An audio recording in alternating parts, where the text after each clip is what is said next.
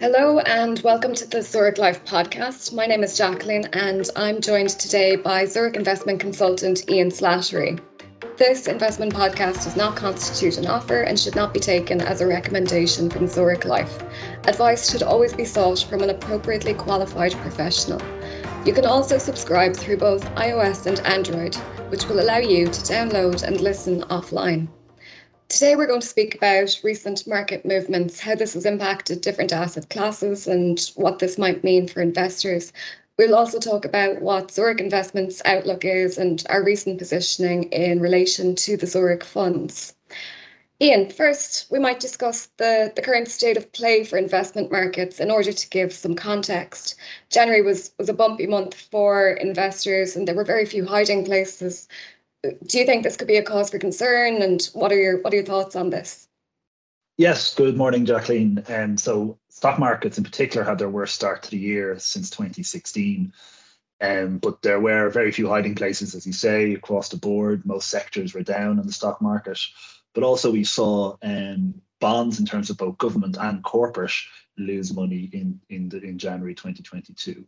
However, towards the end of January, they do appear to have bottomed out somewhat. Uh, they're still very equity markets are in a tight enough trading range. Um, I think it's important though that this must be looked at in the context of the returns we've seen over the last number of years, even prior to the, the COVID pandemic. Uh, for example, 2019 was a very good calendar year, uh, as was 2020, all things considered, and 2021 was a stellar year for markets. So a little bit of a pause for breath, perhaps, uh, in, in January 2022 in terms of some of the reasons why um, that narrative of interest rates and inflation, and I'm sure we'll touch on that again, was a big part of it. But also, uh, we saw uh, a flurry of corporate earnings, so the, the full year corporate earnings um, for all the big companies around the globe as well. So there's a lot of interpretation and digesting of, of those numbers. You mentioned um, the narrative surrounding inflation and interest rates. So this has been key to markets over the last year. How how did that develop in January, and what was the impact on fixed income markets? Yeah, so I think you mentioned fixed income markets. That's a key bit when we, we talk about inflation and interest rates. It does obviously touch on all markets, but has probably the most apparent impact in, in fixed income. So we have seen inflation rising in recent months, and we kind of knew that um, Federal Reserve in the, the US, the Bank of England, the, the European Central Bank have all been uh, talking about maybe tightening interest rate policy. So that has certainly developed throughout January. We now see the market expecting four and even potentially five interest rate increases in the US, with the first one to come in March. We saw the Bank of England raise interest rates in December and again in early February meeting, and that's the first time they've raised rates uh, at consecutive meetings since 2004. And even in the European Central Bank, which are the most dovish or accommodative of those three of the, of the big central banks, there has been a shifting in tone in language as well. So there has been developments in markets. We are seeing a tighter monetary path, is one of the phrases being used. Um, and I think it's important to note that we, as active managers, whilst we did not predict the, the narrative that has emerged from the ECB in recent weeks, uh, our fixed income positioning was prudent uh, in relation to our exposure to sovereign bonds and also the duration of those bonds. We do hold shorter duration fixed income instruments, which are less susceptible or influenced by by changes to to interest rate market expectations. So certainly that narrative was very evident at the back end of 2021 and that certainly continued into 2022 as we've we mentioned at our outlook webinars and documents at the start of january we do feel it's going to be a, a key narrative for all risk assets for the year ahead.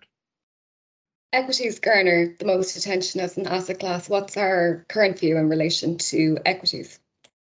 Yeah, well, as mentioned at the outset, equities did have a poor uh, January, one of their, their worst starts in a number of years uh, down. Some some markets were down uh, over 10%, which, which is officially entering what's known as correction territory. Uh, as mentioned previously, they have come off their lows, but um, our view on equities still remains intact. We do believe we're in a secular bull market.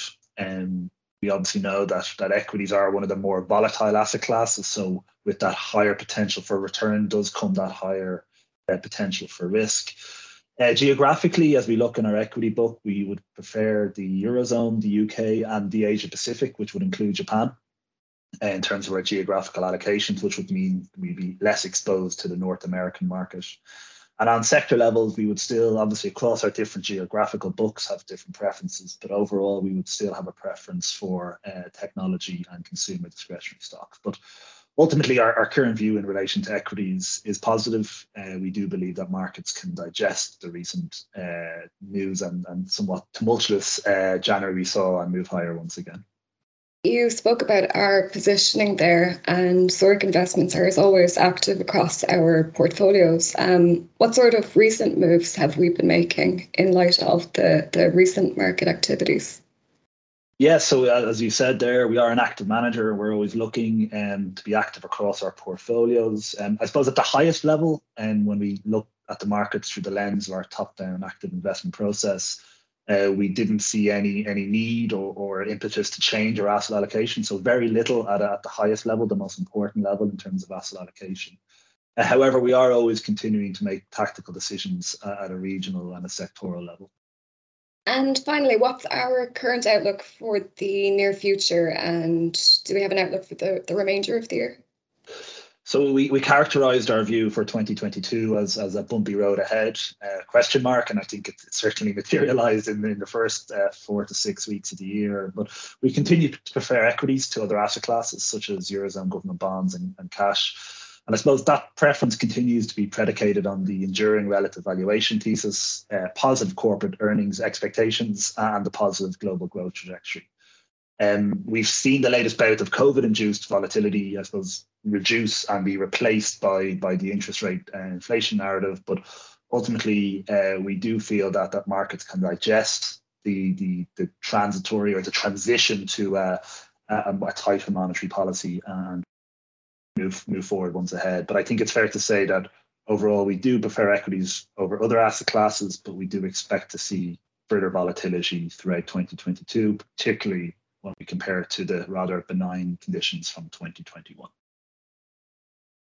That brings us to the end of this podcast episode. Thank you, Ian, for joining me today and updating us on the recent market movements and Zurich Investments positioning. And also, thank you to everyone who listened to this podcast.